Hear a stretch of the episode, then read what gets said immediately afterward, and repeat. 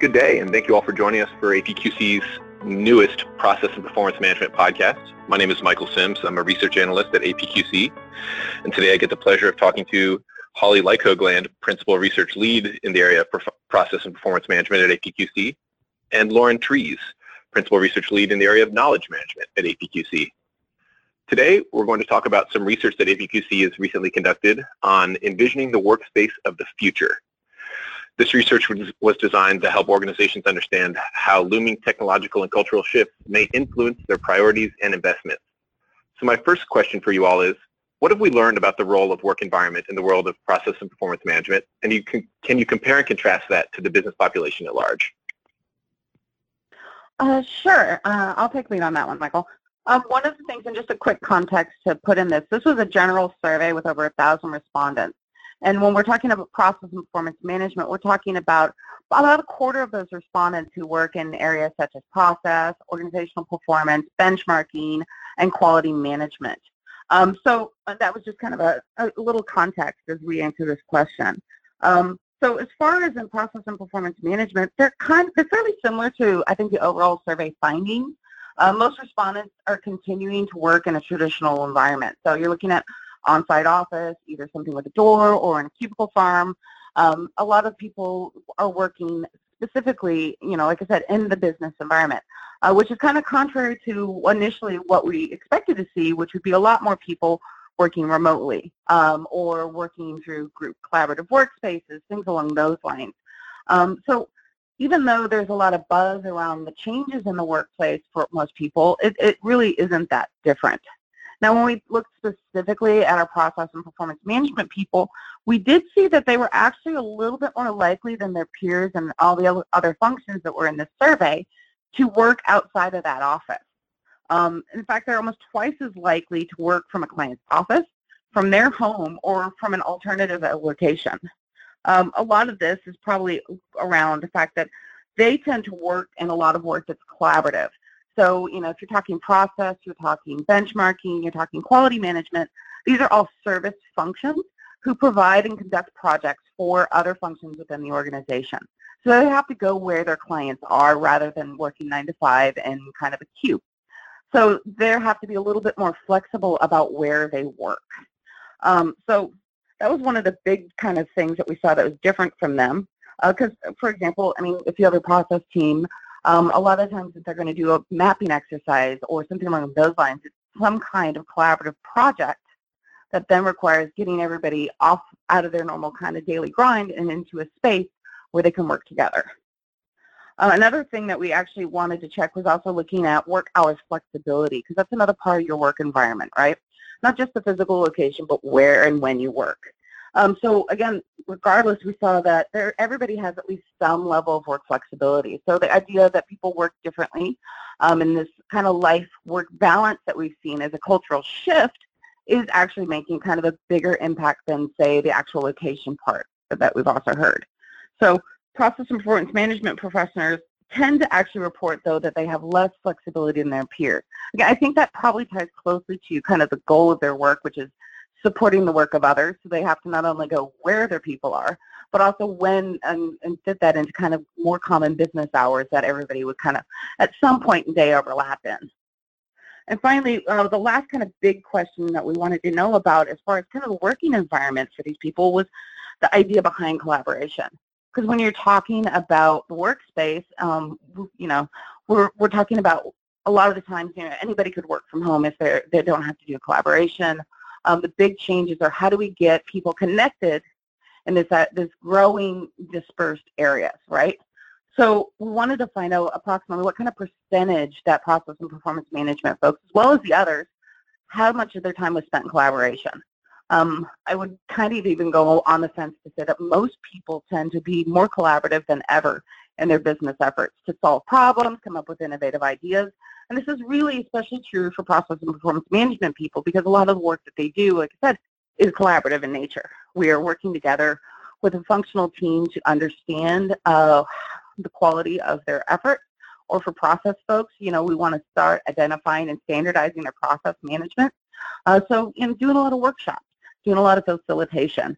Um, and that actually is reflective in the data, which actually showed that process and performance management people were more likely than any other function to have at least, you know, up to between seventy-five and one hundred percent of their time spent in collaborative efforts.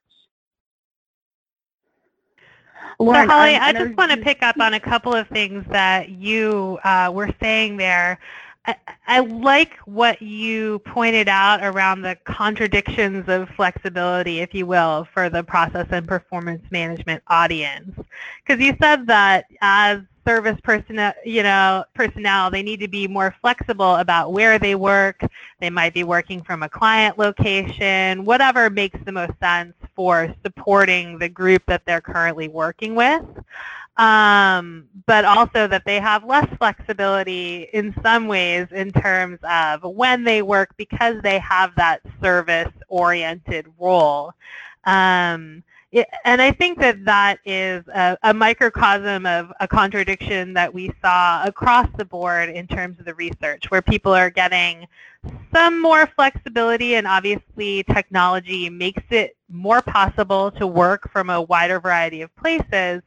Um, but because of the nature of, of the way that work is set up and has been set up for many years, then they're not able to achieve the, the full flexibility that they want. Um, and, and what we saw across the research was that um, people really feel like they would be more productive with more flexibility across the board in terms of schedule, in terms of hours, in terms of where, when, and how they work. Um, and I suspect that the process and performance management audience, because they work in that, that performance management area, are, are hyper aware of how these different environments impact their productivity. Um, so I think it's a really interesting thing to look at now and also in the future.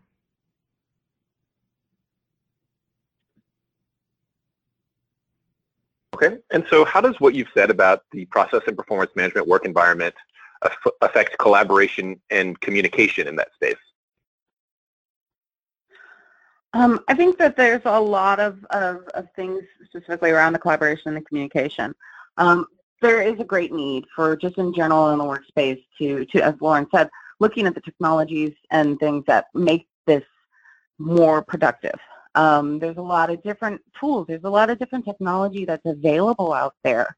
Um, but when we actually kind of peeled back and, and looked at the process and performance management folks' perspective on that, so I mean, there was a lot of questions about what kind of methods do they prefer for innovative uh, and collaboration engagements? What kind of communication tools do they want, do they not want? Uh, which kind of communication tools are they already using versus not using? And what we found was that, you know, in general, people still tend to see a lot of value, in particular in face-to-face in-person meetings. Now, as we know, with the growing, you know, dispersion in the workforce, that's a lot more complicated, a lot, a lot more difficult. Um, but maybe not quite as so as much with the process and performance, uh, say that three times fast, process and performance management professionals, their perspective, um, because they are having to do a lot of stuff that is, is getting together large groups of people. Um, and a lot of times those physical face-to-face interactions are incredibly beneficial for them. Um, one of the reasons, and I think that you can see the fact that their number one preference is scheduled meetings. Um, next after that is, you know, spontaneous face-to-face meetings. And then, you know, and it kind of keeps going down to where there's very few people who are actually in this area using a lot of the virtual collaboration tools um, that they could be using as far as communication and collaboration. Their number one communication tool is still email, uh, followed shortly by like instant messenger.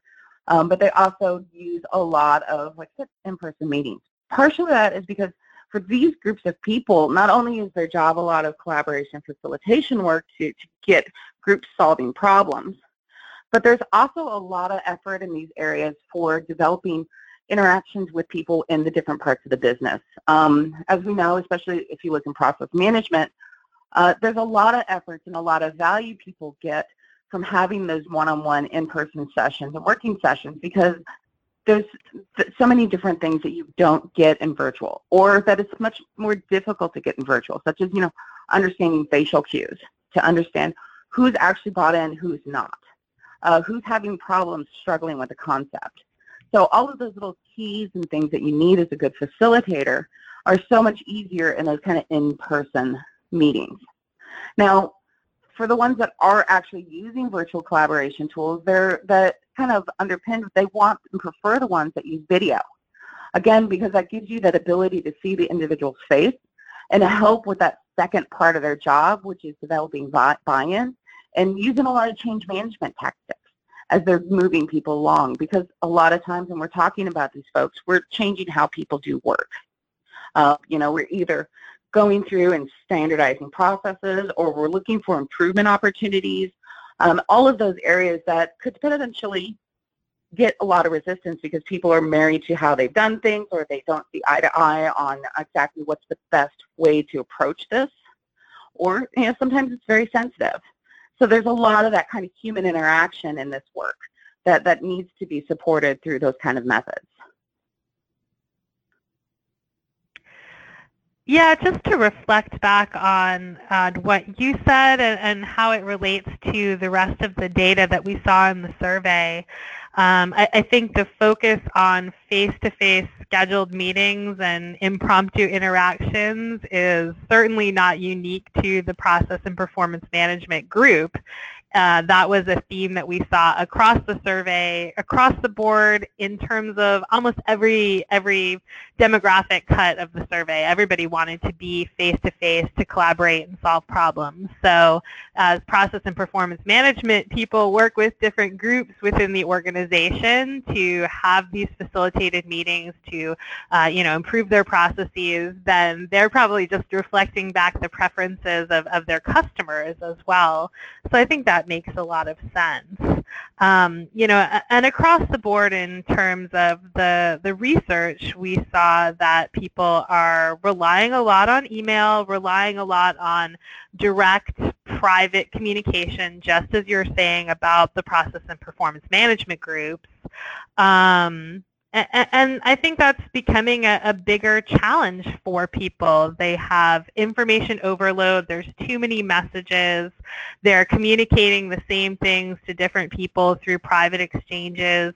Um, you know, and that's a broader theme across the survey results, that things like enterprise social networking, communities of practice, different collaboration tools and platforms that can help Um, you know, share knowledge more broadly, uh, you know, get that one-to-many communication that um, I think, you know, especially groups like this need to have, um, you know, and, and put those conversations out there in a more public sphere within the organization, um, so that different groups who are maybe going through a process transformation can learn from other groups, not just from the, the process and performance management professionals. Um, you know, I, I think there's a lot of value to be had to, uh, to, to moving to a more one-to-many format, but there's also a lot of resistance. I think it's scary for people if you're used to having those really hands-on, one-on-one conversations. Um, and, and it's not that you get away from that, but you know, you can you can add color and depth, um, and, and also save yourself some time by pointing people back to knowledge and conversations that that have already been documented there. Um, You know, so I think we, we have to move towards towards virtual tools, and we also have to understand how those tools are going to be used. Um, you know, and we see that reflected in, in the data that people want better technology for virtual collaboration, but they also want better policies and processes to guide those interactions. So you, so you have to have both. Um, and, and then finally, I think having technology that allows you to connect with experts and go-to people across the organization, uh, you know, that was a, a need that we saw four out of five people across the survey express, um, you know, and is a um, a priority for, for process and performance people as well, because um, you know, a good expertise location solution can help them identify who are the, the influencers, the go-to people in any particular uh, department or process group that they go work with, and that, that can be really valuable background to accelerate the work that they're doing as well.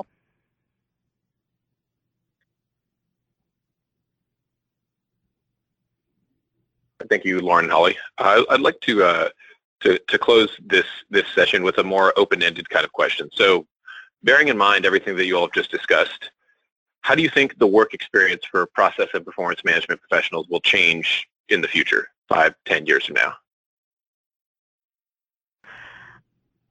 I think as a service-oriented group within organizations, it's going to change along the lines that everyone's work experience is changing. People are demanding more flexibility in terms of when, where, and how work gets done, and the work that, that process and performance management people are doing will reflect that. Um, you know, I think there's always a necessary balance between being collaborative and being productive. And I think the results of this survey and a lot of research that's being done right now is that we may have swung the pendulum too far, um, and requiring people to be constantly accessible in the virtual sphere, whether that means opening up email all the time, twenty-four hours a day, or being available on a platform like Yammer or Slack. And I actually think that that's some of the pushback that we're seeing in organizations against some of the tools like that. People just feel like they are being asked to be on all the time. It's, it's a real distraction for them in terms of their core productivity. Um, and for groups that are involved in facilitating change and working with different stakeholder groups, um, you know, those requirements for responsiveness can get really intense. Um, you know, and to the extent that process and performance management people have veered away from some of the, the more open forums, that may be, be part of the challenge there. But, I mean, that's the way the world is going. The world is moving towards, um, you know, one-to-many communication, and we have to figure out, um, you know, in the virtual sphere how that works in the context of, of getting things done, of being collaborative, um, and, and also measuring people. Um, you know, obviously in the performance management space, very aware of business metrics and outcome metrics for all of these projects. Um, so that's actually a good thing in terms of where the puck is headed in terms of the future of work.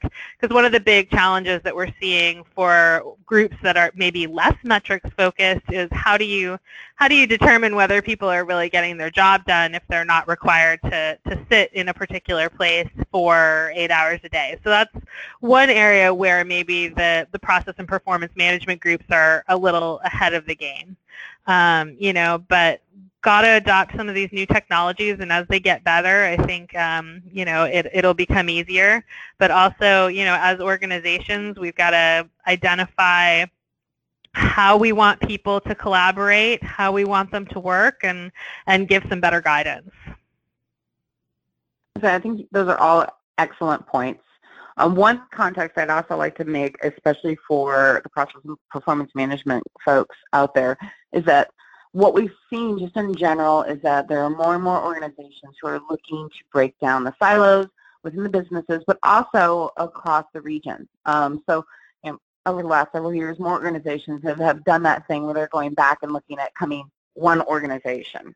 Uh, that means, and couple that with all the digitalization out there lately, you see a lot more work and a lot more stress on creating standardized processes, quality measures, performance measures across the different groups and across the different regions, trying to make sure that everybody's doing things the exact same way for more efficiency, and also to be able to appeal and, and identify ways to make the customer experience so much better.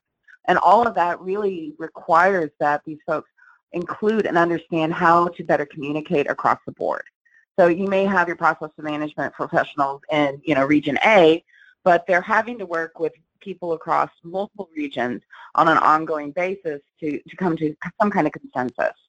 And unless, you know, without the, the flying expense of, of getting all the right people and identifying the right people and getting them in the room together, there's a lot of different ways that organizations have to be able to do that work. And as we know, any of this work that, you know, in the process and performance management space is an ongoing journey. So that isn't going to, you know, having that one meeting where you do get to get all those S M Es together in the same room and, and develop out what you're doing isn't where it's going to end, because you have to update regularly. You have to have communications between these groups on a regular basis and also facilitate those broader communications. So I, I think that that need and that growing presence of virtual collaboration is, is where process and performance management people see it going. Um, they may, they're still kind of steering away from the social media aspect of it, because in a lot of ways, being able to cut through the noise of social media um, can be very can be very difficult. Um, but there's a lot of other groups, and speaking of collaboration, working with their knowledge management folks is, is a great way to be able to help them leverage those kind of forums just as effectively. So um, I do agree. I think there's a lot of, of things that people are going to have to be looking at um, and, and trying to experiment with and figuring out what's the right fit for them. Um, but you know, a lot of it is still just a manage, matter of kind of having those tools and figuring out the right ones. Okay. Well, thank you very much, uh, Holly and Lauren, for sharing your insights on this topic. Uh, listeners, if you're interested in learning more about uh, the Envisioning the Workspace of the Future research project, please visit A P Q C dot org and, and search for it in the knowledge base.